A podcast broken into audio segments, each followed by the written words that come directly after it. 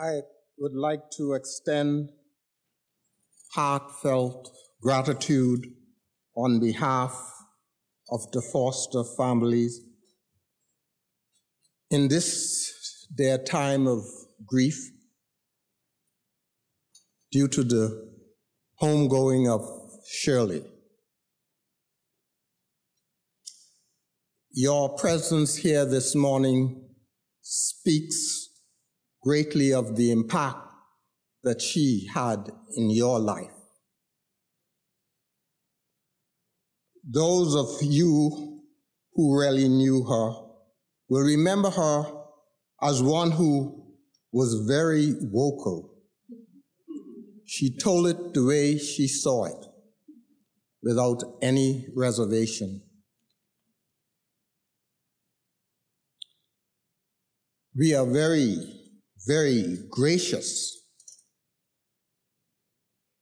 to God for the time that He allowed her to be here and to leave an impact that it has and is having on each of our lives.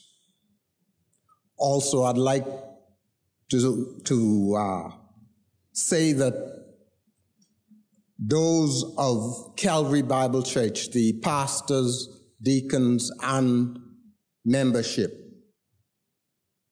extends their sincere Christian condolences to the family. I would like to quote a few selected verses of Scripture.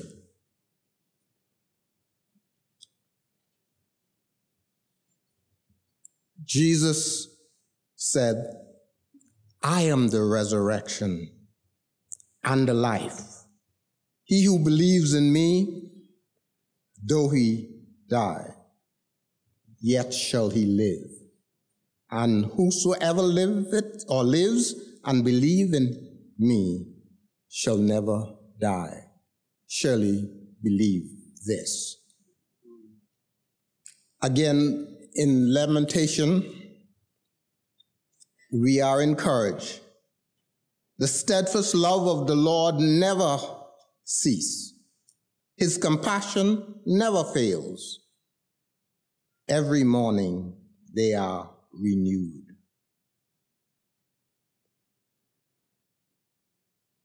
Jesus again reminds us that we should not let our hearts be troubled.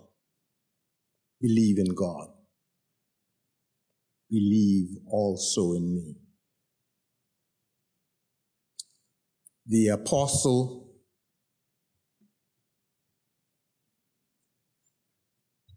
through the inspiration of the Holy Spirit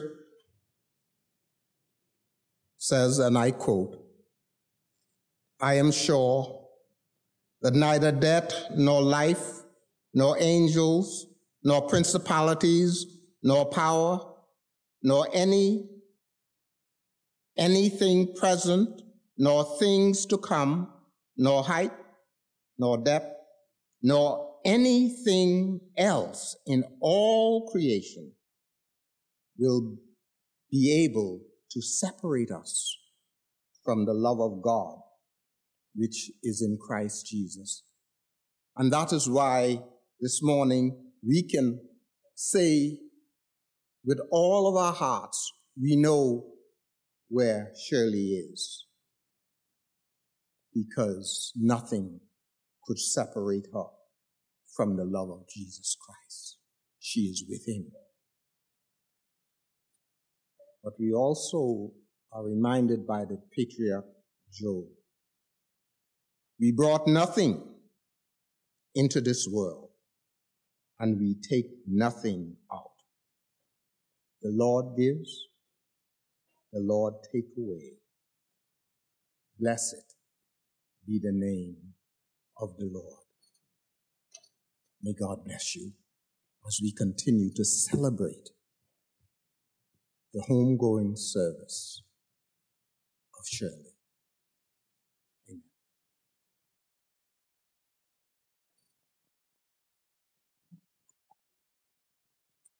To Brother Clem and Sanfra, Jada, the rest of the family. May you continue to know the comfort of the Holy Spirit during this time of bereavement. As we sing this first song, Spirit of the Living God, you may remain seated. And that's all. Use this as a prayer that indeed the Spirit of the living God, who is the Comforter, will minister to this family and minister to our own hearts today.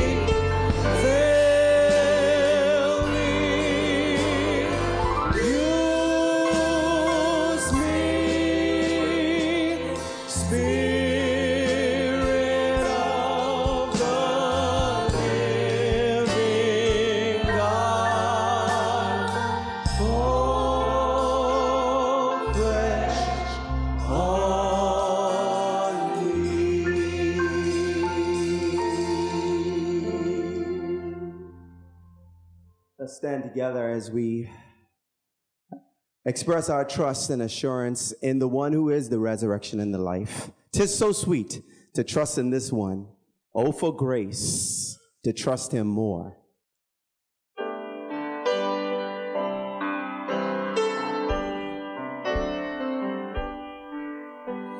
Tis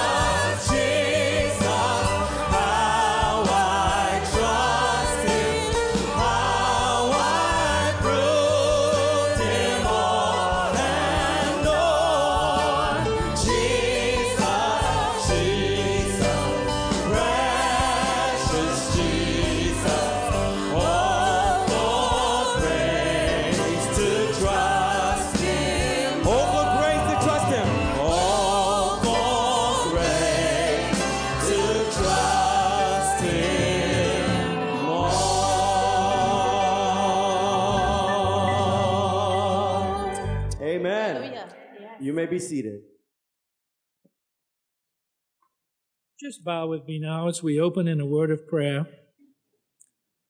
Father, again, thank you for another beautiful day. Your word tells us that this is the day that you have made, and we need to rejoice and be glad in it. And yet, we have a dear family here that's mourning the loss of a dear one, Sister Shirley, Cheryl's, as she was affectionately known. We pray that you would continue to comfort, strengthen, and encourage their hearts today. And we pray that as this service progresses and as the message is delivered, if there are those here this morning that don't know you as Lord and Savior, we pray that the Holy Spirit would continue to work in their hearts and lives. And before this service is ended, they may know you as Lord and Savior, as Sister Shirley did. So we commit and commend this service to you today. Thank you for your faithfulness, dear Father, for your love, your care, and your mercy. For it's in Jesus' precious and worthy name we ask it. Amen.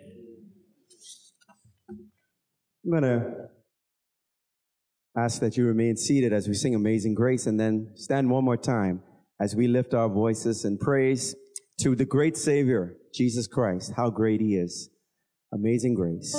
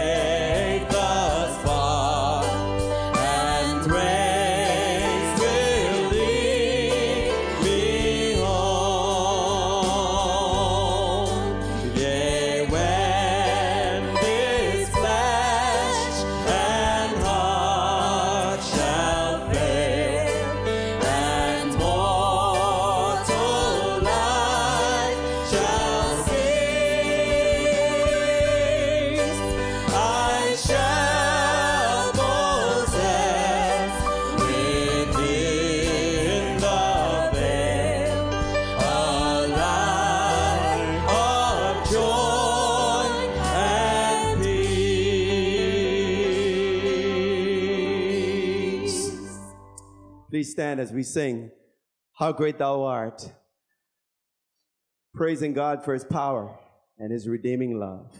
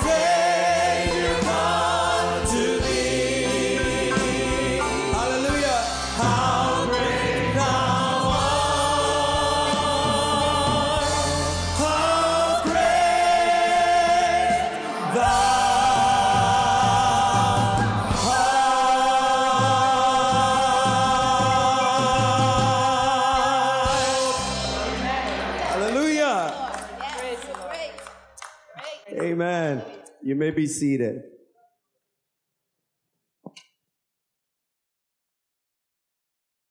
I don't know about you this morning, but I had goosebumps on that last chorus. Whoa, powerful. Coming now with the Old Testament reading is a cousin Janice Saunders.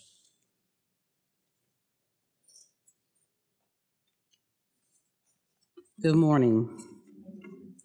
The readings today is taken from Psalms 91 and 27.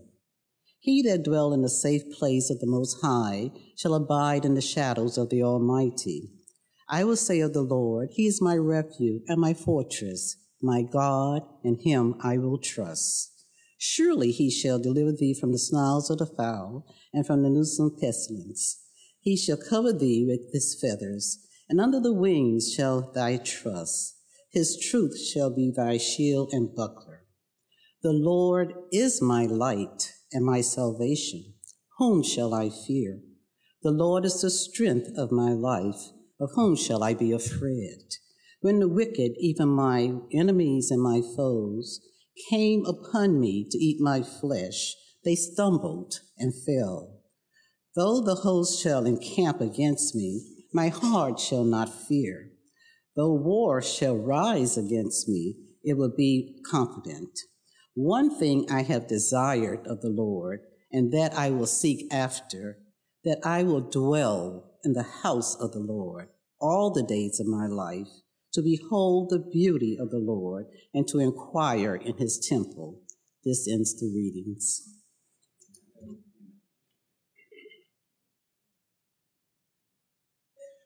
We'll now have a reading from Psalm 23 by Jada Kristen Johnson, Sister Cheryl's granddaughter.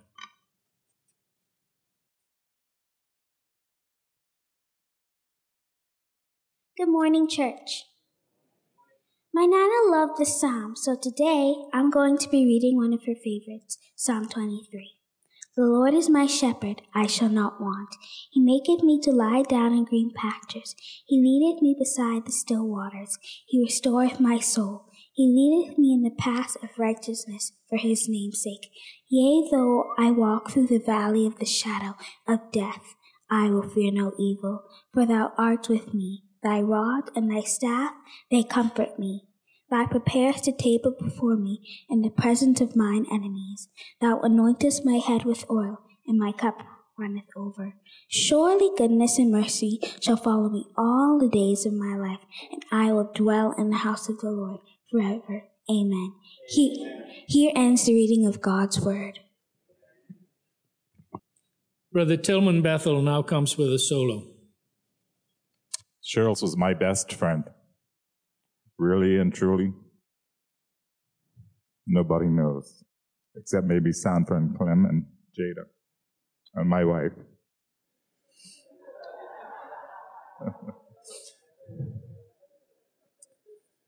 I'm, I'm going to give you a little joke. I'm here to sing, but I just can't sit down before I give you this little joke. I saw Cheryl's every day of my life except Saturdays. She would come by Island Wholesale to feed my guys so they could be strong and do a good day's work. But she always used to say to me, she'd say, Till, when you die, I'm going to be sitting right up there in the front next to Steph. Saying, Steph can be sitting up there, cute and pretty. Say, but I'm going to be hollering and screaming for you. She always told me that. That's why I'm going to miss her so much. I just can't imagine life without her. And she told me I had sung this song four weeks before she passed away. And she always admonished me to always, no matter what I was going through, to always praise Him.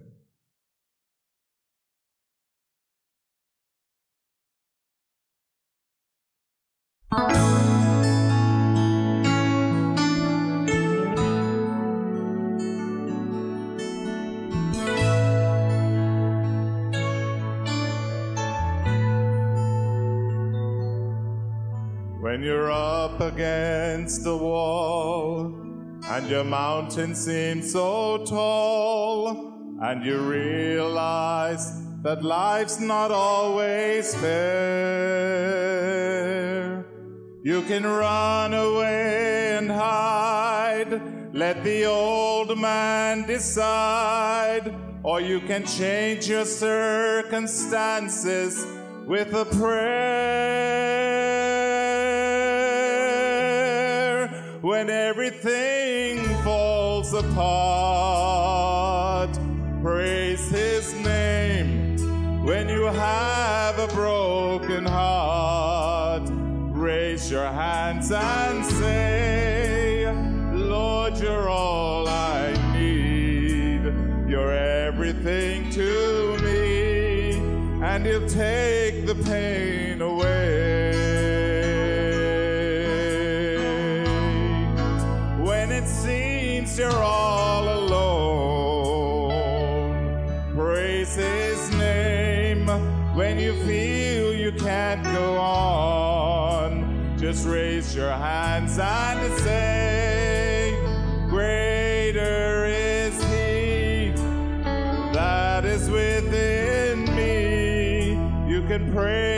the hurt away.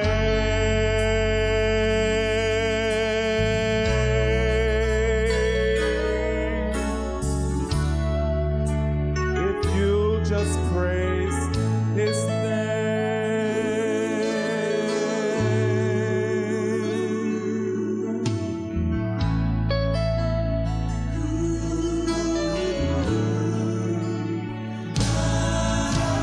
You can blood of the Lamb and by the words of your testimony. You'll see the darkness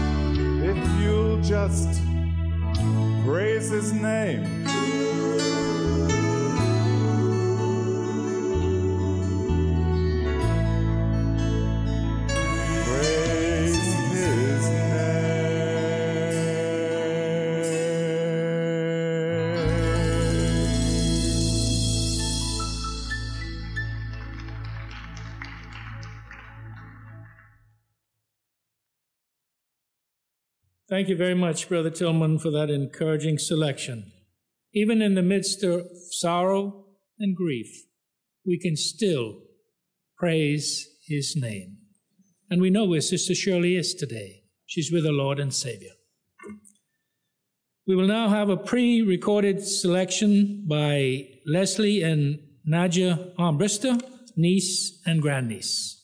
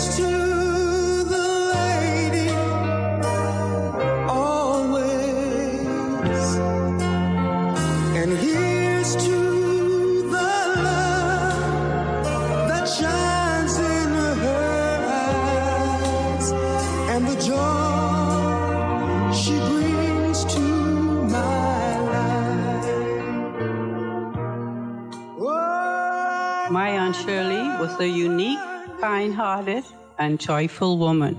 She was definitely the life of every party, telling jokes and old stories. There was never a dull moment when Aunt Shirley was in the room. Her presence was always felt. It was amazing how she was able to keep everyone entertained. You never knew what she was going to say next. As a teenager, my sisters and I spent many weekends at Aunt Shirley's house, where she lived with my grandmother. I remember our school parties on weekends, when at 12 o'clock midnight, without fail, Aunt Shirley would come out of her room, turn off the music, and sing God Save the Queen, and then say, Okay, party over. She took us to church every Sunday morning in the early days when Calvary Bible Church was held under a tent on the property of Bahamas Bus and Truck. Nothing got in the way when it came to her serving the Lord. We were always very close. The happiest and most memorable moments were shared on our trips to Miami. We went to Miami many weekends. Shopping was definitely her favorite pastime. You wouldn't believe the energy she found once that plane landed on Miami soil. She bought everything she went for and then some. It never occurred to her for one moment how she would get all that stuff back to Nassau. Like KB song says, it must be going on to Betty K. Shop till you drop was putting it mildly. My Aunt Shirley lived a great life and had the best of all worlds. She had a great marriage to Clem, who always treated her like a queen, a wonderful daughter, Sandra, who was devoted, loving, and caring every step of the way, and the joy of her life, her granddaughter, Jada. Aunt Shirley, your favorite words were, It ain't easy, and oh, what a time. I will miss my Aunt Shirley's happy face. Sleep on, Aunt Shirley. I love you, but God loves you best.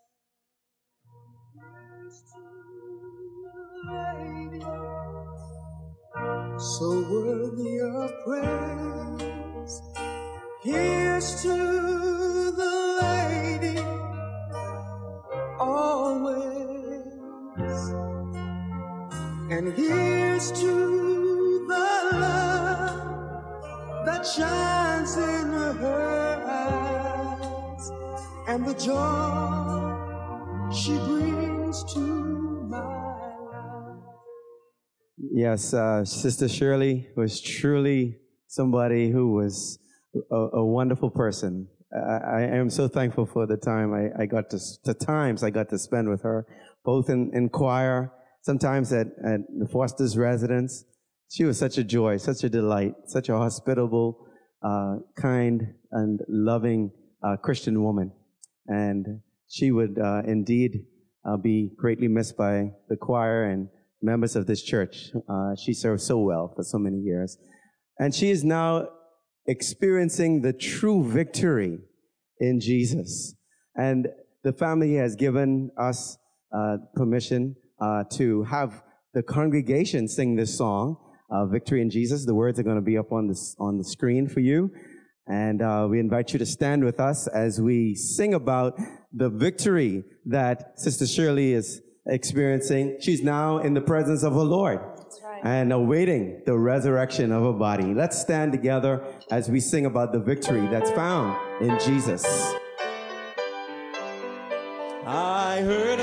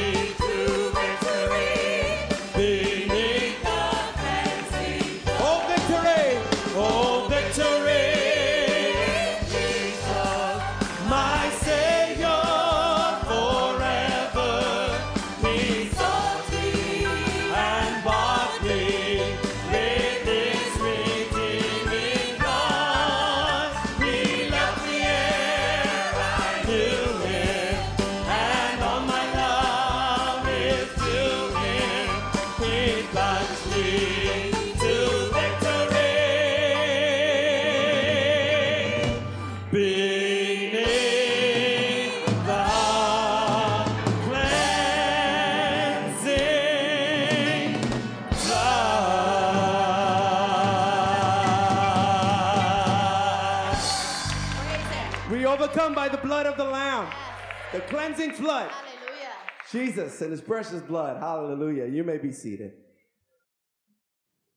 There is victory in Jesus. Are you experiencing that victory today? You can before you leave this service if you don't know Jesus Christ as personal Savior. Coming now with a New Testament reading is Jennifer Daniel Davidson, a sister in law. Morning, everyone. Good morning. The reading is taken from Romans 8, verses 28 through 39. And we know, all, we know that all things work together for good to them that love God, to them who are called according to his purpose. For whom he did foreknow, he also did predestinate to be conformed to the image of his Son, that he might be the firstborn among many brethren. Moreover, whom he did predestinate, them he also called, and whom he called, them he also justified. And whom he justified, them he also glorified. What shall we then say to these things? If God be for us, who can be against us? He that spared not his own son, but delivered him for us all, how shall he not with him also freely give us all things? Who shall lay anything to the charge of God's elect? It is God that justifieth. Who is he that condemneth?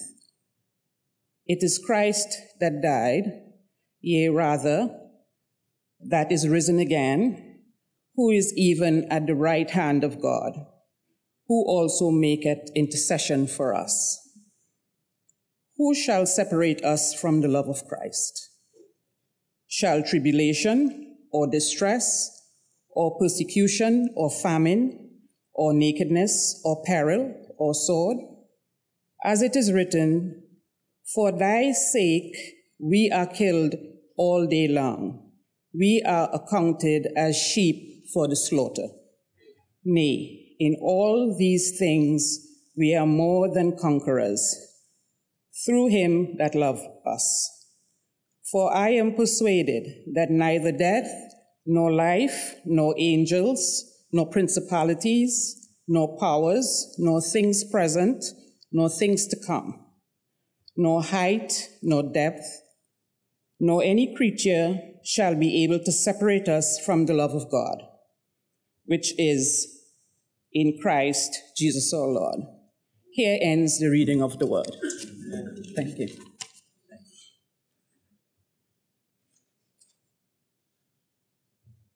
Minister Patricia Bethel, a friend, now comes with a tribute.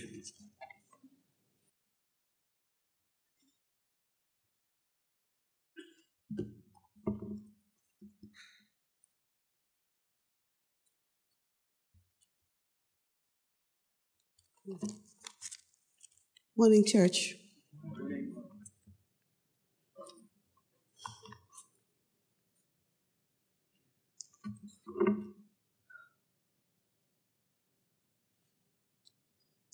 I begin my tribute with words from Proverbs chapter 31, verses 10 through 31, which states, A wife of noble character who can find?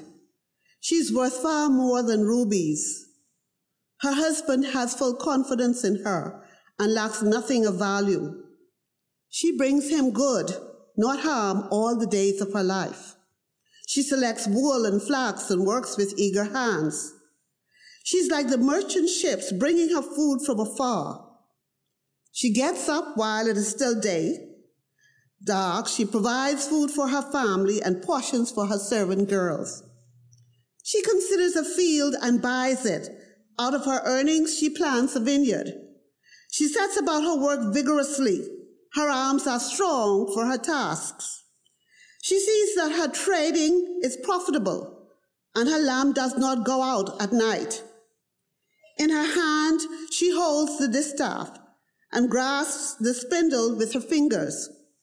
She opens her arms to the poor and extends her hands to the needy.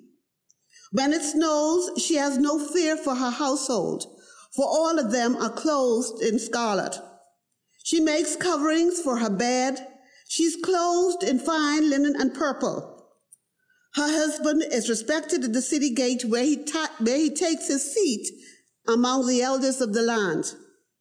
She makes linen garments and sells them and supplies the merchants with sashes. She's clothed with strength and dignity. She can laugh at the days to come. She speaks with wisdom and faithful instruction is on her tongue. She watches over the affairs of her household and does not eat the bread of idleness. Her children arise and call her blessed. Her husband also, and he praises her. Many women do noble things, but you, Cheryl, surpass them all. Charm is deceptive and beauty is fleeting, but a woman who fears the Lord is to be praised. Give her the reward she has earned, and let her works bring her praise at the city gate. I have the distinct honor of paying final tribute to my longtime friend and confidant, whom I affectionately called Cheryl's or Foster. My relationship with Shirley spans at least 55 years, and some of my fondest memories of the times we spent together on Mount Royal Avenue in the valley where we lived. I was in my late teens when I met Cheryl, and she was a couple of years older. We developed a bond that was so close that my sisters and I considered her to be a part of our family, our other sister by another mother. Cheryl and I traveled together before I got married in 1966. We went to New York and Canada, and it was Cheryl's that introduced me to the popular places in the Miami area where Bahamians like to shop. Yeah, I was one of those persons who shop till I drop. She introduced me to places like the flea market, the wholesale outlets around 20th Street, the 103rd Street Mall, the meat shop on 27th Avenue, the wholesale grocery outlets like BJ's and Jethro's. We had some interesting adventures. And if you wanted a near death experience, you only had to drive with Shirley in Miami. you buckled your seat belts and prayed that the other drivers would see Shirley coming and move over. Somehow we survived because God in His mercy gave His best traffic angel charge over us yeah, yeah. to keep us in all of our foolish ways. Shirley lived by the premise that unless the Lord builds the house, we labor in vain that build it. So the first house that Shirley allowed the Lord to build was her spiritual house because she believed Matthew 66 and 33, which states, seek ye first the kingdom of God and his righteousness, and all these things will be added unto you. So the foundation on which she has built her life was one that would allow her to follow God's path, his purpose, and his plan. That foundation was further strengthened right here at Calvary Bible Church through the teaching and preaching ministry. It is therefore no accident that as a part of my tribute, I began by reading from the very popular passage of scripture in Proverbs 31, which details those attributes and characteristics, characteristics ascribed to what the Bible refers to as a virtuous woman. These verses describe the ideal wife and mother whose whole life is centered around a reverent fear of God, compassion for those in need, and faithfulness and love towards her family. While all of the ideals set forth in the passage are probably not fulfilled in any one wife and mother, because no one is perfect, I believe that a close scrutiny of Cheryl's life would reveal that she possessed many of the characteristics and attributes found in the passage that would qualify her to be called a virtuous woman. She's a generous, industrious, kind, compassionate, honest, forthright, humorous person who operated in a spirit of excellence. Additionally, she was a good businesswoman, a good organizer, an economist, a banker, and you could add to that list a bush lawyer as well.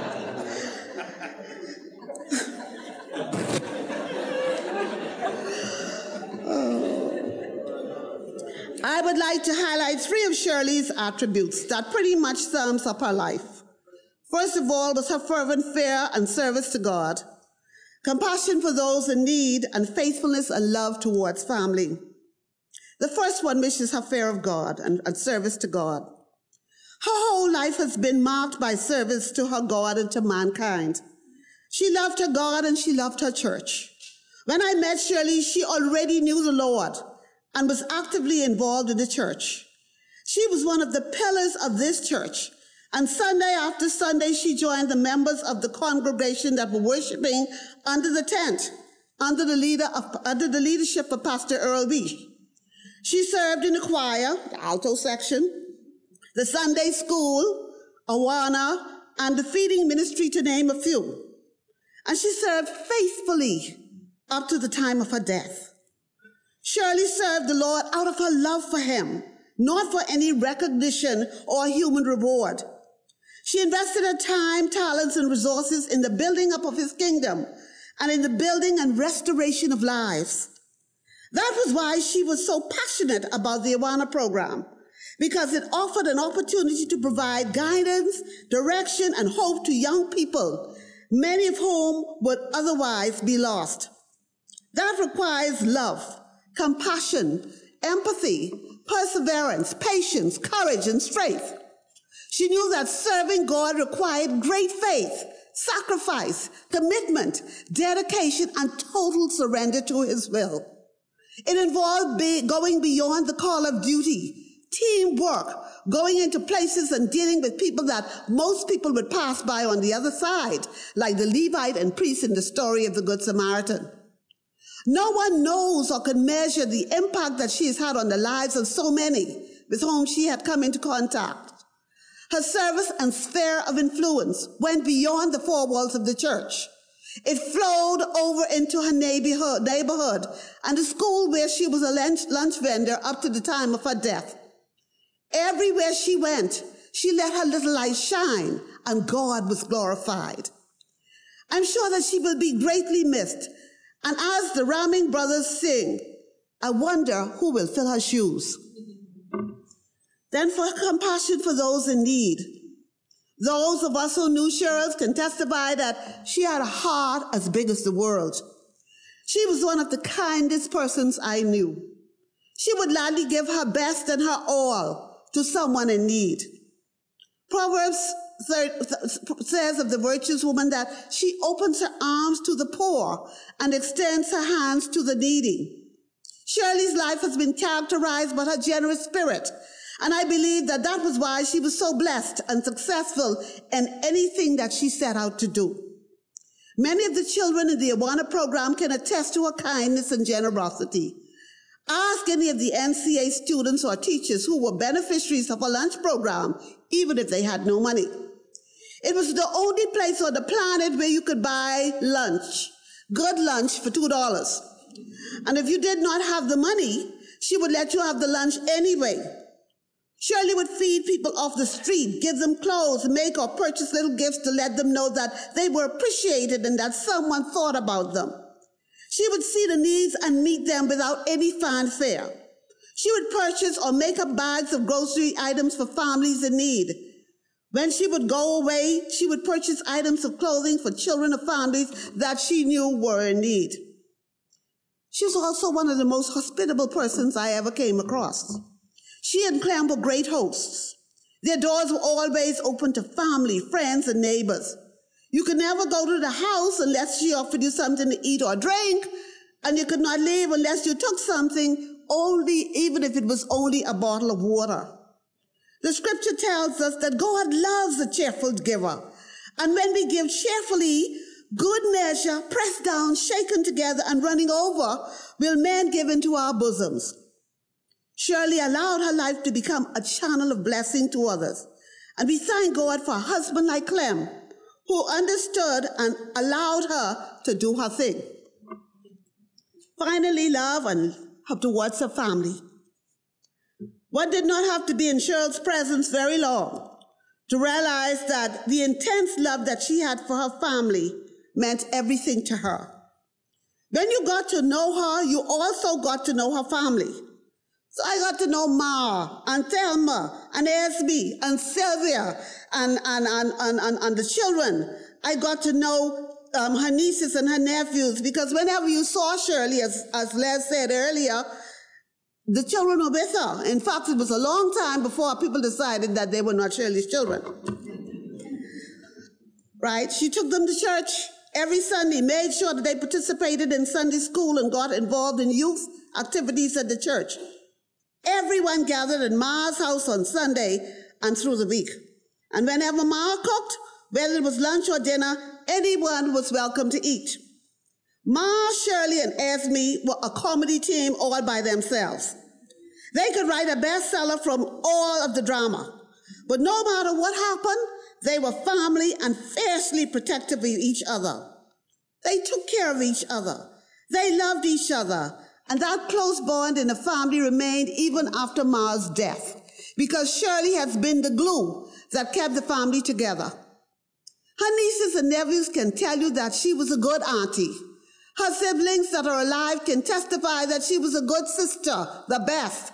And if Ma were able to speak today, she would say that Shirley was a good child.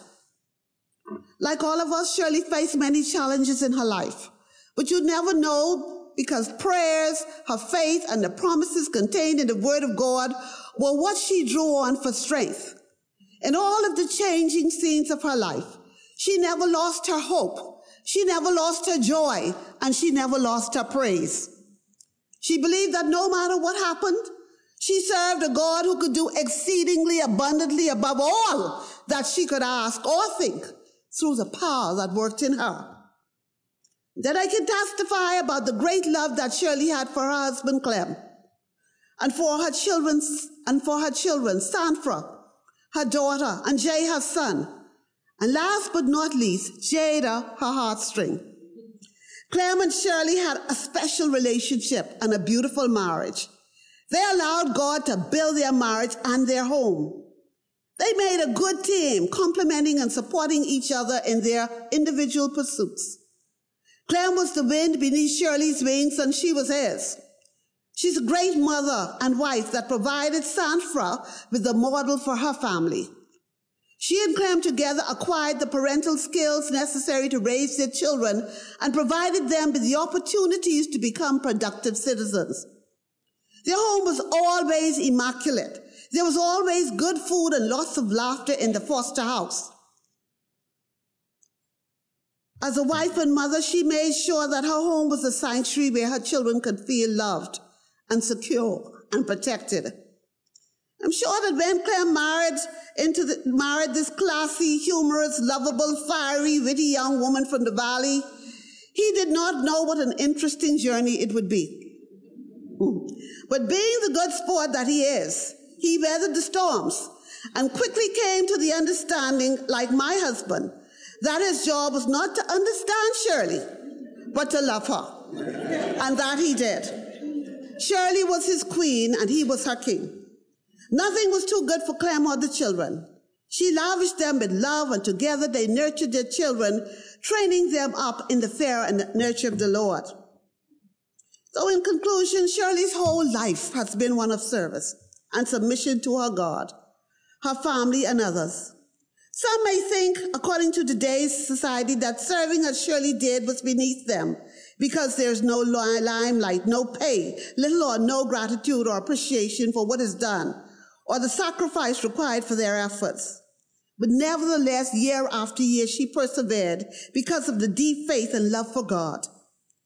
But in Jesus' kingdom, we are told in Matthew chapter 23 and verse 11 that he that is greatest among you shall be your servant. Shirley chose to be a servant of the Most High God and all that that entails. In God's kingdom, she will list, be listed among the greats. You will not see her name listed among those receiving any national honors from the government or recognition from the Queen. You will not find her name listed in the popular world or national publications that recognizes the rich and famous or the elite. You will not find a certificate on her wall from a world famous college or university stating her academic achievements. Nor did she come from a wealthy family on whose name she could trade. Her affirmation came from the fact that she knew who she was and whose she was. She was a child of the Most High God a joint heir with his son Jesus Christ, called forth to show the praises of him that called her out of the darkness into his marvelous light. In addition, her accolades, even though she did not seek them, came from her husband, who realized that he had found a virtuous woman whose price was far above rubies. They came from her children and her friends and family members who undergirded her with their love and their support. Look around you and see the vast numbers of persons who are, who are here today to pay their final respects to this great servant of God. People from every walk of life.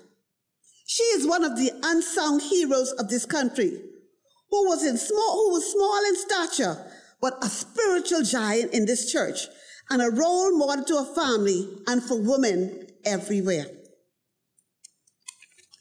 And so, how do you say goodbye to such a friend and a confidant? My sister by another mother. What do you think she would say if she could speak today? But to those of you who don't know the Lord, she would say, make your calling and your election sure. To her friends, she would say, trust in the Lord with all your heart and lean not to your own understanding. In all your ways acknowledge him and let him direct your paths.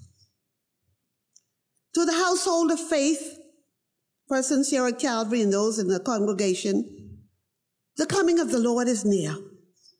So she would encourage you to be steadfast, unmovable, always abounding in the work of the Lord.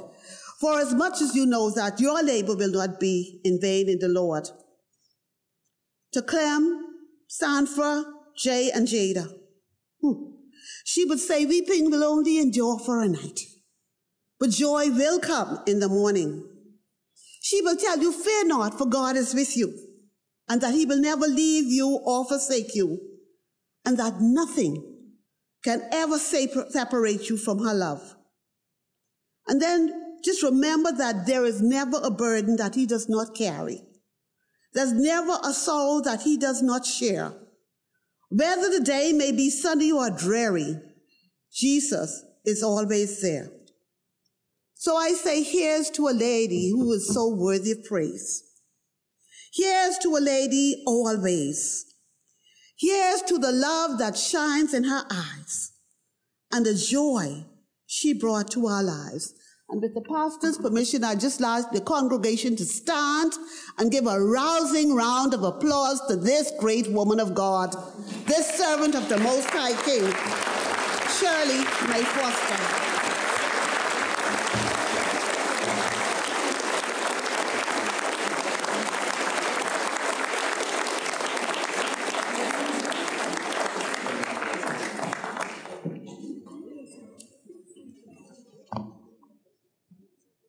Thank you very much, Minister Davis. Bethel, sorry, not Davis, Bethel. But it sounds like from the trips that they she made with Sister Shirley's to Miami for a little shopping that Sister Shirley had a degree in shopping. you know, S T Y no, yeah, S T Y D. Shop till you drop. I would like to recognize the, the presence of our Deputy Prime Minister, the Honorable Philip Davis, and also the Member of Parliament for South Andros, the Honorable Picewell Forbes. I have some comments here from the Honorable Jerome Fitzgerald, the Minister of Education and the Member of Parliament for Marathon. He expresses his regrets in not being here, but he's off the island. Death leaves a heartache no one can heal. Love leaves a memory no one can steal. The author is unknown. On behalf of my family, as well as the entire community of Marathon, I extend sincerest condolences to my friend Clem and indeed all family members. Shirley may have been small in stature, but she was a giant of a woman who dearly loved her family and her God, and in doing God's work, she received immense joy, making others happy. It is my prayer that these memories, as well as those of precious time spent together, will bring you comfort and solace as you mourn her untimely passing. My thoughts and prayers are with you. May she rest in peace as her legacy lives on. Sister Audrey Farrington comes with a tribute.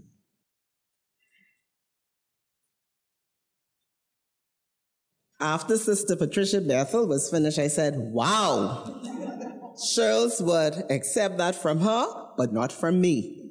So We've already heard that she was plain speaking. And when I opened the Cheryl's story, what did I see? Plain speaking. So, direct and to the point. People's person, servant of the Most High God. We met in 1971 when I began attending Calvary Bible Church here.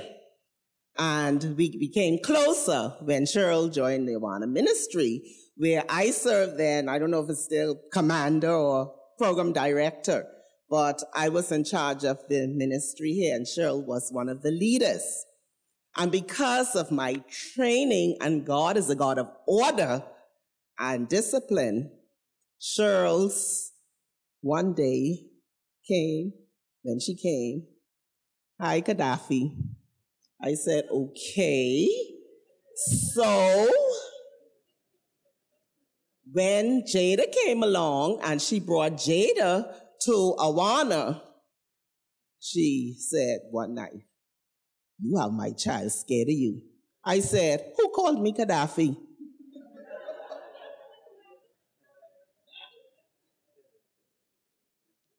Shirls and most of what I wanted to say has already been said, and I was trained not to be repetitious. However, if you hear one or two, you'll forgive me. None of my mentors and those who trained me are here, so I can get away with that. But I promise Shirls won't let me get away with too much today. Shirls was a hostess by excellence. And I don't know why she felt every time she had a function for anniversary, birthday, cat's birthday, you forgive me, no, um, housewarming. Whenever she had a function, she felt she had to invite me. Now, Shirls knew that I was a little antisocial, but she still invited me anyway. Knowing my profession, knowing on weekends I am extremely tired, Cheryl still invited me. So one time I said, I'm going to try this on Shirls. So I prepared and there early, an hour before the function was about to begin. Shirls only came to show my face before I could get it out. Where you have to go? What you have to do home? Who you have to go for? Who you have there? Then she gave me that Shirls look. You old busted, go sit down. I said, wow. Shirls did not only call me a busted, she had to add an adjective to it. She called me an old busted. Then she proceeded to put me to work. Here, go do this. That was Shirls direct to the point. I relocated to Eleuthera two years ago. Who should call, uh, came with Minister Patricia Bethel. Cheryl, I'm Orge. She called me Orge. Affectionately, when she wasn't calling me Gaddafi and old Busset. I need a place to rest my head. Shirls, I just relocated. The house isn't prepared for guests. I need a place to rest my head. Her only complaint was the chickens. So she said, Orch, if those chickens don't stop crowing, those roosters don't stop crowing, I will open up a Kentucky up here and I will not have to purchase. I said, I said, I won't buy any from you. These old nasty, dirty chickens around here, I won't buy, I won't patronize your business. Proverbs 14, 12 says, laughter can conceal a heavy heart, and that's what I'm feeling right now. But when the laughter ends, the grief remains. And if it remains for me, can you imagine Clem, Sandra, Jada, who's no longer afraid of me, Thelma, the sisters, and the rest of the family. And then after it was Shirls death was so sudden, I got before the Lord and said, Lord, when Sandra asked me to share, and I was hoping she didn't print my name and I was hoping she would bypass me, but Shirls would say, if Sandra asks you, you better get up there, knowing her. So I said, I turned to the book of Hebrews and it says, by faith, Abel offered unto God a more excellent sacrifice than Cain, by which he obtained witness that he was righteous, God testifying of his gifts, and by it he being dead yet speaketh. So I said, okay, I will let Shirls sudden death speak to me. And I prefer the King James. Other version says, say it differently, but I prefer the King James. She's speaking to me. And I said, God, what can I take? And some of the things that I have written down each time a person, um, Minister Bethel spoke, I showed it to Betty Allen. Shirls was sincere. There was not a pretentious bone in her body. She was no phony. So I can hear her saying to me, Orch, because like I said, that's what she called me affectionately when she wasn't calling me those other names. Orch, be sincere. We have too many insincere, phony people in the world, and God forbid in the church. So be sincere. Shirls saying, be hospitable. Now you don't have to have um, functions like me, but be hospitable. Shirls was the urge, be industrious, uh, hardworking, and that's the aspect I'm taking from that. 74 year still working with young people in the Awana ministry, hardworking, be industrious. Urge, be ready. I didn't plan to die. I was planning to go on the retreat, but I was ready to die since you met me in 1971. So be ready. Orch, be loving. Sandra and Clemens already been said. Jada, the sisters, the other family members, just loved you.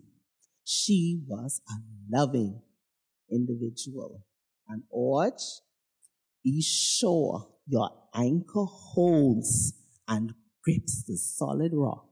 And that rock is Jesus. So I say to my beloved friend, like we would, and this was also mentioned, we would say at the graveside of loved ones and my beloved Hatchet yes, it's Hatchet not Hatchet. Goodbye, my darling sister Cheryl and friend. Lay down and take your rest. Lay your head upon the Savior's breast.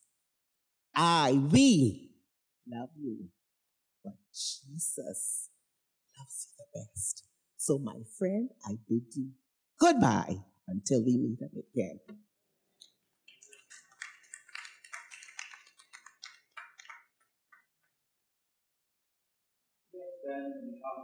Joanne and myself, our sincere condolences to the family and thank them for allowing me to come and share a few words with you via this video. The Bible in Sirach, chapter 44, it speaks about two kinds of persons at their death. It speaks about those persons who have died, and it's if they never lived. This is because they've lived unimpactful and uneventful lives. They have not left their names on the hearts of others. And then it speaks about another kind of person. It says, Let us sing the praises of famous men. It goes on to say, Even though they have died, they have left behind a name so that others may declare their praises. When I think of Miss Shirley, I think about the name that she's left behind. A name that causes us to smile, that causes us to have wonderful moments of, of reflection. I think about her name and I think about the fact that she was a woman of faith, that she loved her God, and we all know how much she knew God loved her. She would share this gospel message of Christ wherever she went. When children came to the store to buy stuff from the shop and an opportunity presented itself, she would share this gospel to others. She loved doing the work of the church, the work of God, and to promote God's kingdom here on earth. And for her, it was a labor of love. She was not only a woman of faith, but she was a family woman. She loved her family, and her family loved her. You could see how this family loved each other when they travel. I mean, just go to Sandra's Facebook page and you'll see the amount of pictures and you'll see how much they enjoyed being in each other's company. Nothing was ever too good for them to give to each other. Some would say they gave each other the roses while they were alive. A tremendous love for family. It reminds us that we must love our family and show this love not only on special occasions, but as often as we can. She was a good friend. We would talk and talk and talk about everything under the heavens. A tremendous conversationalist and one who uh, invited and even allowed me to be a friend to her. Whenever I visited Nassau, I would find some time to just go and sit with her and just talk, even if only five minutes. I, I valued our friendship, and you know, she was had such a she had such a kind heart, and I thank God for allowing me to experience a friendship with this family, especially Miss Shirley, mom, and of course, she was a good cook. Uh, every Good Friday, from the first Good Friday I met her about three years ago, she would prepare fried fish for father. And I had to get my fried fish because she knew just how to do it and she did it well. I asked her once, I said, This gift of cooking has been passed on to Sandra? Hmm. He said, No, father, not that one. The first time I tried teaching her how to cook. She showed up in the kitchen with high heels and makeup on, and she said, This can't work. So we believe that maybe that gift has been passed on to Jada. Friends, there are so many things that we can say about this wonderful woman of God, but we give God thanks for her. Thank Him for loaning her to us these many years. And we continue to celebrate and declare the good things and the wonderful person she was. We thank God and we declare through her name that she was a good wife, a good mother, an excellent grandmother, a wonderful relative, and a wonderful friend. May God bless you and strengthen you. May He keep you, especially this your time of bereavement, and continue to tell the praise and the wonderful works that are associated to the name Shirley Foster. God bless. A tribute was from Father Bean's heart, and the book of Sirach that he mentioned and quoted from is part of the Apocrypha.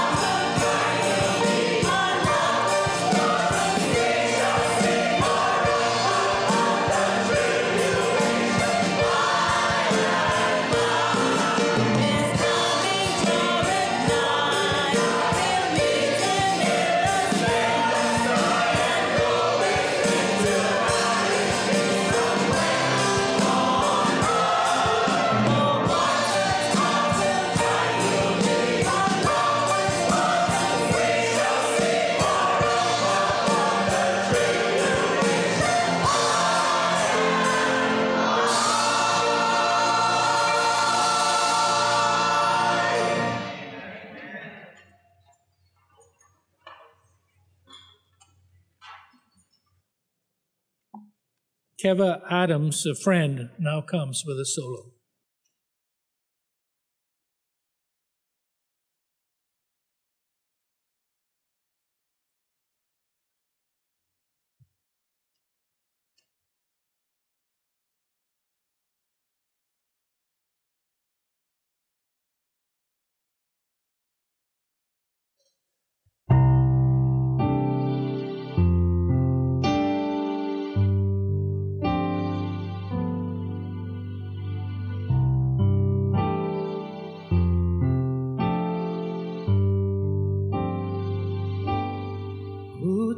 the sun, where the stars.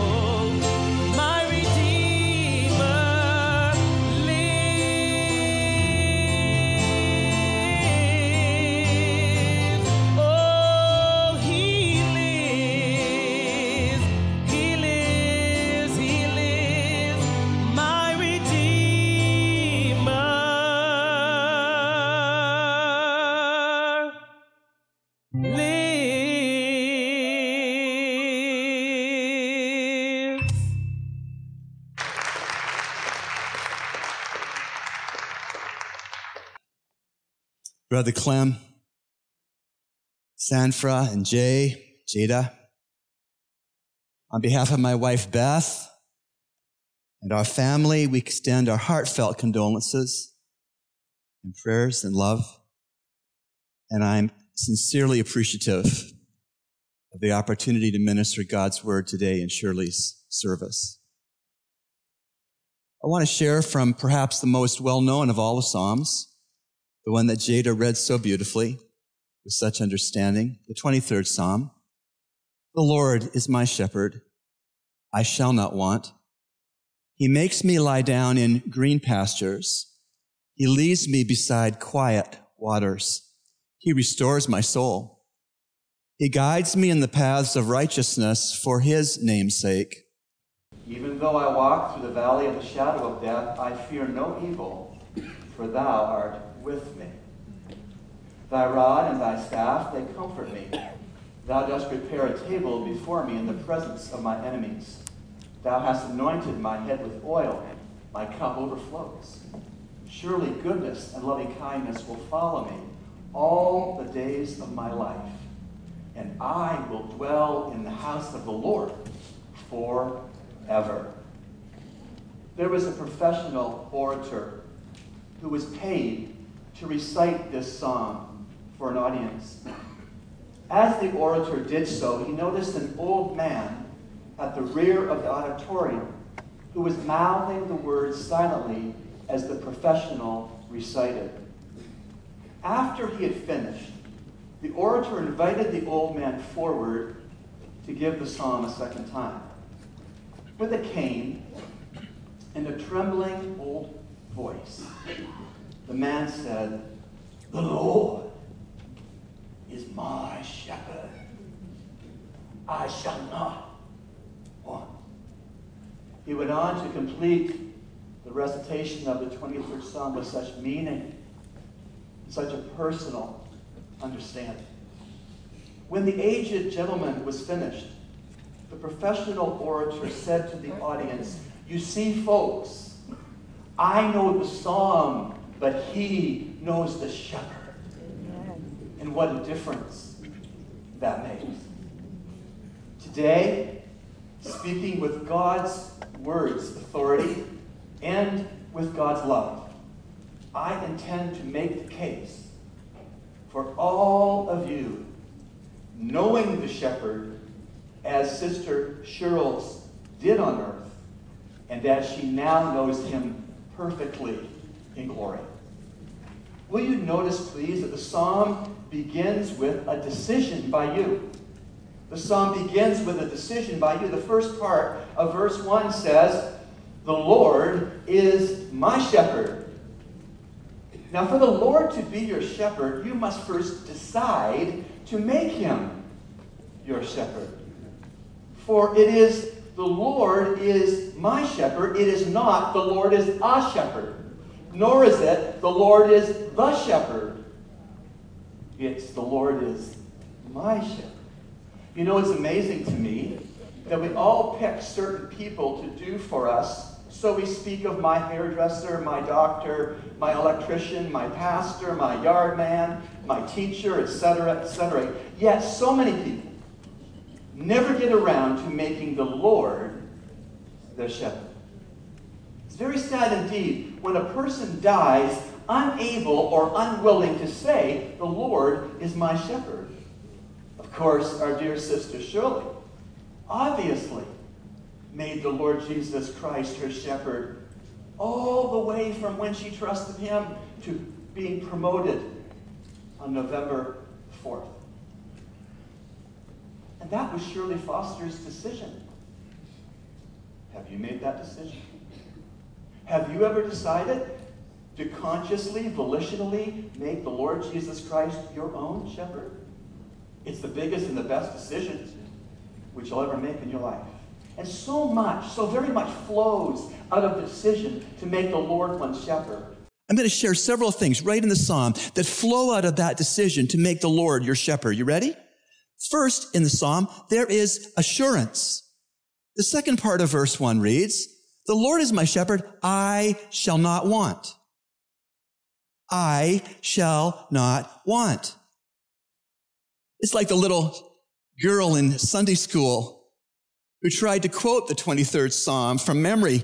And she said, The Lord is my shepherd. That's all I want. You know, really, she had it right. She misquoted the verse, but really, she stated the core truth. The Lord is my shepherd. That's all I want.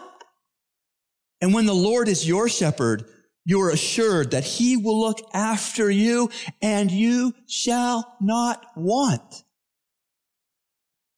That's a beautiful outflow of making the Lord one shepherd. But there's another thing that flows out of the decision to make the Lord one shepherd. It's there's rest. Listen to verse two. He makes me lie down in green pastures. He leads me beside quiet waters. You know what? The Lord is not a driven boss. Some of you honestly work for driven bosses, don't you? The Lord is not a driven boss. The Lord balances labor with rest for his sheep. The Lord makes us, in fact, as his own sheep to lie down in green pastures beside quiet waters because he's not a driven boss. He knows the value of the rest that he can provide. And that's what flows out of your decision if you make the Lord your shepherd. But there's more. There's also restoration. The first part of verse three, he restores my soul. You know, when you make the Lord Jesus Christ your shepherd, you'll understand a beautiful benefit in your soul. Do you know what your soul is? Let me tell you. Everyone is made in the image of God. God is three in one, Father, Son, and Holy Spirit, but one God. When we're made in God's image, there's three parts to each of us. There's a body that allows us to interact with our environment. There's a spirit that allows us to interact with God. And there's a soul that allows us to interact with each other. The soul is what's referenced here in verse three. He restores my soul. Another name for the soul is personality. Personality includes intellect, emotion, and will. A thinker, a feeler, and a chooser. That is what a soul is. And this psalm says, when you make Jesus Christ your shepherd, he will restore your personality. He will restore your thoughts, your feelings, and your choices. I love that. Because we live in a day and age in Bahama land where we need restoration. We need restoration in our personal lives. We need restoration in our neighborhoods. We need restoration in our country. You'll only know a restored soul if you know a good shepherd. The Lord Jesus is the one who best is qualified to restore your intellect, your emotion, and your will when you are depleted. So far, we've seen that when we make the Lord Jesus our shepherd, what flows out of that is assurance. What flows out of that is rest. What flows out of that is restoration. But there's more. There's guidance. There's guidance. Listen again to verse three. He restores my soul. He guides me in the paths of righteousness for his name's sake. You know, the good shepherd always guides his sheep in righteous paths. You know why? Because his good name is at stake. When I was learning to drive a few years ago now, in a suburb of Toronto, my dad was very generous with the family car. And after I got my license, he let me drive the family car. But this is what he said to me. He said, son, you're going to drive that family car in a law abiding, courteous, and careful manner. Because in our subdivision, everybody knows that's my car, my license plate. And my name is on the line when you drive my car. When we know the Lord Jesus as our shepherd. He guides us in the paths of righteousness. Why? For his name's sake. If we know him by salvation, we are little Christ. That's what Christian means. We bear and carry the name of Jesus Christ wherever we go. So he has a vested interest in leading us in paths of righteousness, and he will in accordance with his word as we're filled and controlled by the Holy Spirit and obedient. Oh, there's guidance when we make Jesus our shepherd. Let me recap again. When we make the decision that Sister Cheryl made to make Jesus her shepherd, there's assurance, there's rest and restoration and guidance, but there's more. There's also fellowship. First part of verse four. Even though I walk through the valley of the shadow of death, I fear no evil, for thou art with me. There's fellowship. Our shepherd being right with us through the good, through the bad, through the ugly makes all the difference in the world. There was a famous preacher, Barn, Barnhouse, who pastored 10th Presbyterian Church in Philadelphia. And his wife, Mrs. Barnhouse, died suddenly young. And Dr. Barnhouse was left with the challenge of raising several young children without his wife. And one day they were driving down the interstate on a sunny day and there was a semi tractor trailer truck beside their vehicle and he noticed that the shadow cast by the semi truck was over the lane that they were driving into on the interstate. And Dr. Barnhouse said to his children, children, do you see that truck? Yes, daddy. Would you rather be run over by the truck or by the shadow of the truck? And they, of course, we know what they said. And that is how it is for Shirley and every believer who's made Jesus their shepherd. Even though I walk through the valley of the shadow of death, the shadow of death. Jesus Christ took the full brunt of physical death for us. So we only have to go through as believers who've made him our good shepherd. We only have to go through the shadow of death. Oh, what a decision it is to make the Lord Jesus Christ our shepherd. But there's more. There's also comfort. The second part of verse four, I fear no evil for thou art with me. Watch it. Thy rod and thy staff, they comfort me. There's comfort when you make Jesus your shepherd. There is comfort. You know, shepherds in the ancient Near East, the land in which Jesus grew up, they carried two things as shepherds. Those at Bethlehem who saw the star of Christmas, they had two pieces of equipment as shepherds. They had a rod, which was a straight club, and they had a staff, which was a long handled hook like a lifeguard might use in a swimming pool. And they used the rods to beat off the predators that would eat it, the sheep. But when a sheep wandered away from safety and the care of a shepherd and fell into the crevice of a rock and was trapped, the shepherd wouldn't use a club. He'd use a staff and he'd hook that lamb with care and love and he'd gently lift that lamb out of the predicament to safety. Jesus, when he's your good shepherd, his rod and his staff will comfort you. This morning it's a big crowd. We all have predators. And we all have predicaments. When you make the Lord Jesus your shepherd, he will beat away your predators, whatever that is. But also he will tenderly lift you up and rescue you from your predicaments. But only if he's your good shepherd by your choice. But there's more. There's assurance, there's rest, there's restoration, there's guidance, there's fellowship, there's comfort, but there's also provision. When Jesus is our shepherd, there's also provision. Verse five, thou dost prepare a table before me in the presence of my enemies. There's provision. The shepherd is always setting the perfect table before his sheep. Shirls did that in so many contexts we learned in this uh, celebration of life service. I think of when she welcomed our family to Calvary Bible Church from Pennsylvania, the wonderful spread that she put out on the house with beautiful decorations, and Clem was so hospitable and generous too.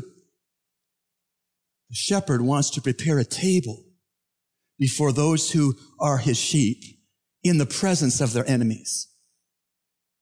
That is going to baffle people who don't love Jesus. Do you remember in the book of Acts when Stephen was stoned to death? Do you remember the young Pharisee named Saul at that point who held the coats of those who pitched the rocks to kill Stephen? Saul slash Paul never got over seeing the peace that Stephen had that he prayed for those who were stoning him to death in an awful, violent death. When Jesus, as your shepherd, sets a table before you in the presence of your enemies, it will baffle them.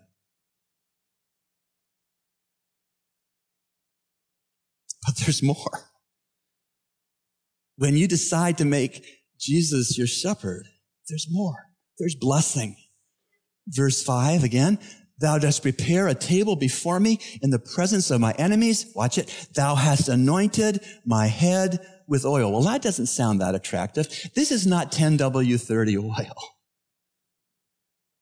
Back in the ancient Near East, they didn't have a lot of showers and bathtubs, and there was a lot of dust. And so you, when you walked to a city or walked to a home to be shown hospitality, you were tired, you were hot, and you were dusty. So they took a fine oil that smelled good, and they put it in your hair, they combed your hair and your beard if you were a man. It would be like a cologne today. It would be like a perfume today. This verse is saying that when Jesus is our shepherd, there's the blessing of being anointed, refreshed, groomed by Jesus. Think of it. The son of God who died in the place of sinners like me, who rose from the dead, showing courtesy to groom and to perfume and to cologne those who have made him their shepherd. What grace. But there's more. When we make Jesus our shepherd, there's satisfaction. Verse five. Thou hast anointed my head with oil. Watch now. My cup overflows. That's satisfaction. My cup overflows. True and total satisfaction in life is only possible by having Jesus Christ as your shepherd and as your everything. Now let's go back quickly to verse one. I need to point something out there. Verse one, grammatically, lacks an object. The Lord is my shepherd. I shall not want. No object after the verb. Want what? Anything? The Lord is my shepherd. I shall not want anything. Whatever we need, and many times beyond what we need, Christ will provide. That is absolute satisfaction that doesn't go down with the stock market, that moth and rust does not ruin, that thieves do not break in and steal. There's one more thing. You say, Pastor, how many things are in this song? Quite a few. And that's why making Jesus your good shepherd is the most important decision you'll ever make in time and for eternity. There's prospect, great prospect when we make Jesus our shepherd. Verse six. Surely goodness and loving kindness will follow me all the days of my life, and I will dwell in the house of the Lord forever. There's prospect in this life on earth, and there's prospect in eternal life in heaven when Jesus is your shepherd. There was an old man, I'm told. He had two dogs. They were named goodness and loving kindness.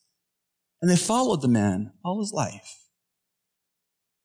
Surely goodness and loving kindness will follow me all the days of my life. Wouldn't you want that?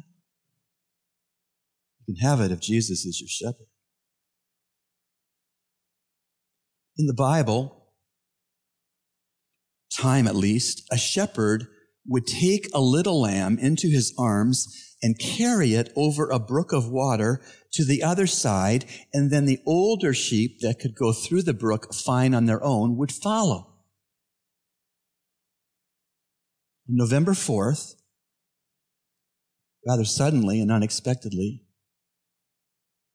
Shirley's good shepherd took her in the crook of his strong arm with his nail scarred hand and he carried Shirley across the brook to the other side.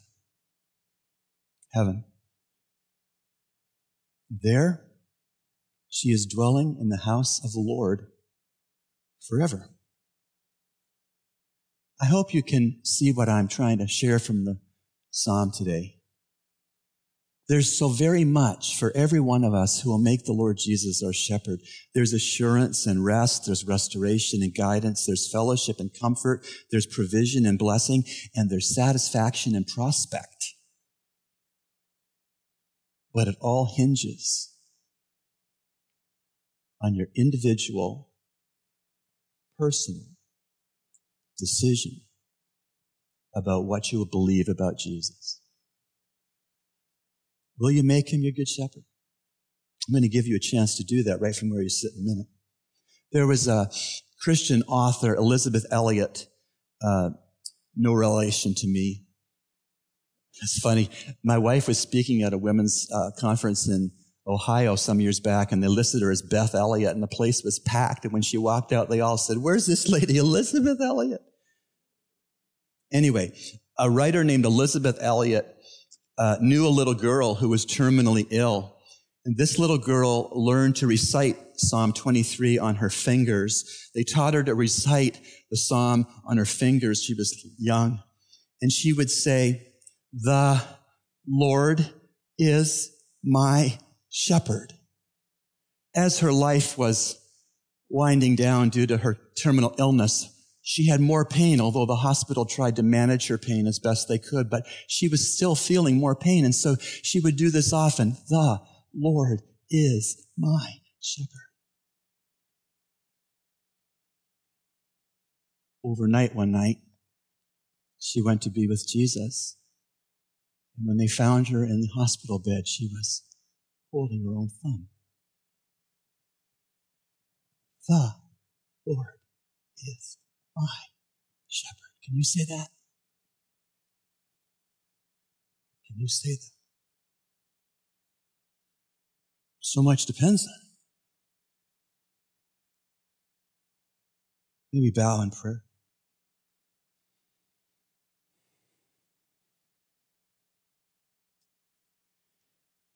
Precious God, our loving Heavenly Father, you are perfectly holy and we aren't. And all of us fall short of who you are. And so we need a Savior. And the only Savior that you have ever provided or ever will provide is your only Son, the Lord Jesus Christ. You know, God, I have one son, and I love a lot of people, but I would not let my son die for anybody. But thank you for letting your son, the Lord Jesus, die for us. And Lord Jesus, thank you that you were willing to die in our places. Lord Jesus, we know it wasn't the spikes in your hands and feet that held you to that cruel cross, but rather it was your love for your Father and your love for us sinners. I pray if there be anyone in this big congregation who does not yet know Jesus Christ as Lord and Savior and yes, Good Shepherd, that right from where they sit, in the quietness of their own hearts, they could pray something like this silently to God. God, I have messed up and sinned. I can't make myself acceptable to you. I've tried. But I thank you that Jesus came to bear my sins onto himself, to pay for them, and to make me right with God. Father, right now, from where I sit, I want to make Jesus Christ my good shepherd. I want to call Jesus Christ to be my Savior and Lord. I believe that He died in my place. And when He said it is finished, He meant all of the payment for my sin was paid for. I want to make Him my Savior. I want to believe He died on the cross for me, and I want to believe that He rose from the dead to show my sins are paid for in full. Here and now, I transfer my trust completely to the finished work of Christ. I'm not going to trust religion or my family heritage or my efforts. I'm only going to trust Jesus. While your head is bowed and all of our heads are bowed, if you prayed that prayer, God heard you and He saved you. He's going to make you new from the inside out. You need to find a Bible preaching and teaching church. If you have one, go there. If you don't have any church, come here. We don't want anybody to grow old in Jesus. We want everybody to grow up into Jesus. Thank you, Lord, for this precious time in your word. Thank you that the message, the central message of this funeral celebration of life Bible lesson was at the core of who Shirley is. That's why she gave her time to the church. That's why she gave her strength to the neighborhood and the school because she wanted to see precious people be Christians, not by name, but by reality. Thank you, Lord, for saving people today. Give us grace to finish this celebration of life service now. In Jesus' name, and God's people said, Amen. Good morning, church. Whenever mom visited us in Providentiales, she always attended church with us. And in Provo, we attend St. Monica Anglican Church. One thing she always said, she just loved the way that the Lord's Prayer was sung in the service. And so maybe two, three nights a week, she would ask Jada at bedtime to please sing the Lord's Prayer. Sometimes they'd sing it together. Sometimes the three of us would sing it together, but she'd always remind me that I needed handles to carry the note. So I kind of left her and Jada alone to, to sing the prayer. But today, Jada and I would like to do this prayer, and we just ask that you just meditate with us as we sing for the last time for Mom, the Lord's Prayer. Our Father, who art in heaven, hallowed be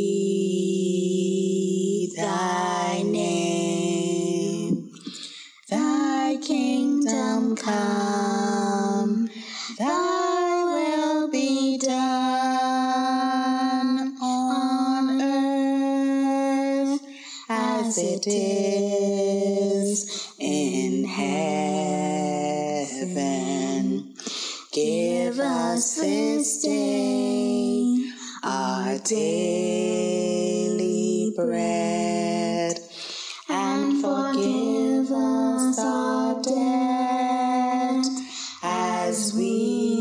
forgive our debtors. And lead us not into temptation, but deliver us from evil.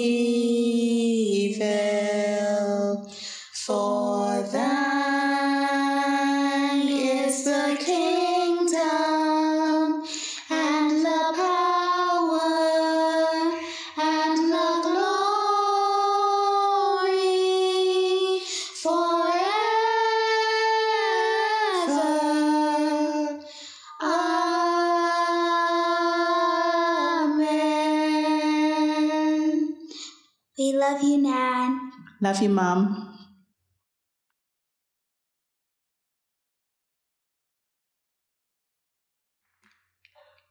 I must say, wow, what a celebration. And I don't believe that Shirley would have it any other way. I was standing at the door earlier before we got started, and a lady came in and she looked around and she says, You all are having a, a, a wedding here after the funeral. I said, This is a celebration to Shirley. And truly, this is a celebration. And I want to say just two more words. Shirley, no, it'll be a little bit more than two. Sorry. I admit my lies before I tell it. Shirley was faithful in all of her ministries as long as I knew her.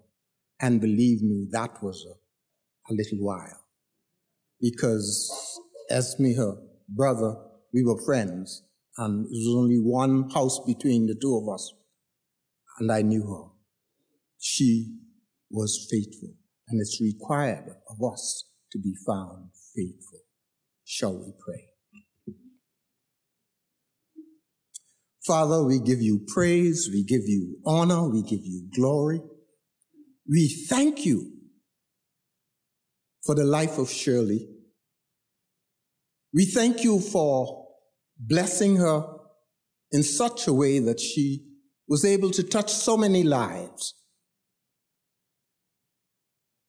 we thank you because even in the midst of death, we have a hope that we will see Shirley again. Thank you for all that you have done and all you're doing. Lord, I recognize that this is a very difficult time, especially for the family. But I know that your grace is sufficient. And I thank you for your mercies that are renewed morning by morning. And Lord, as they continue to keep their eyes stayed upon you, I pray, their Father, that you will give them, continue to give them, the grace and the mercy that they need at this time.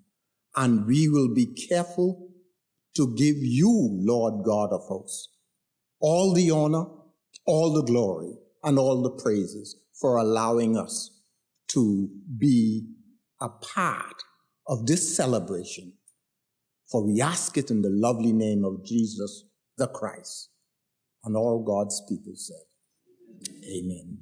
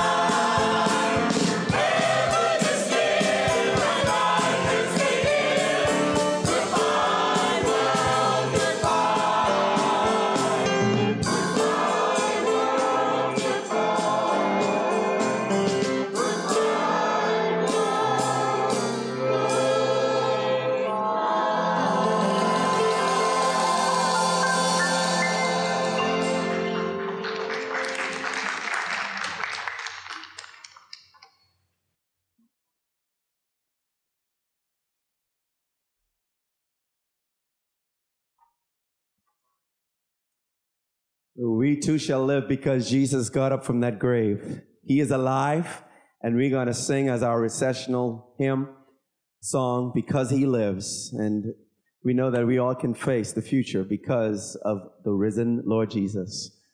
Let's stand together as we sing, Because He Lives.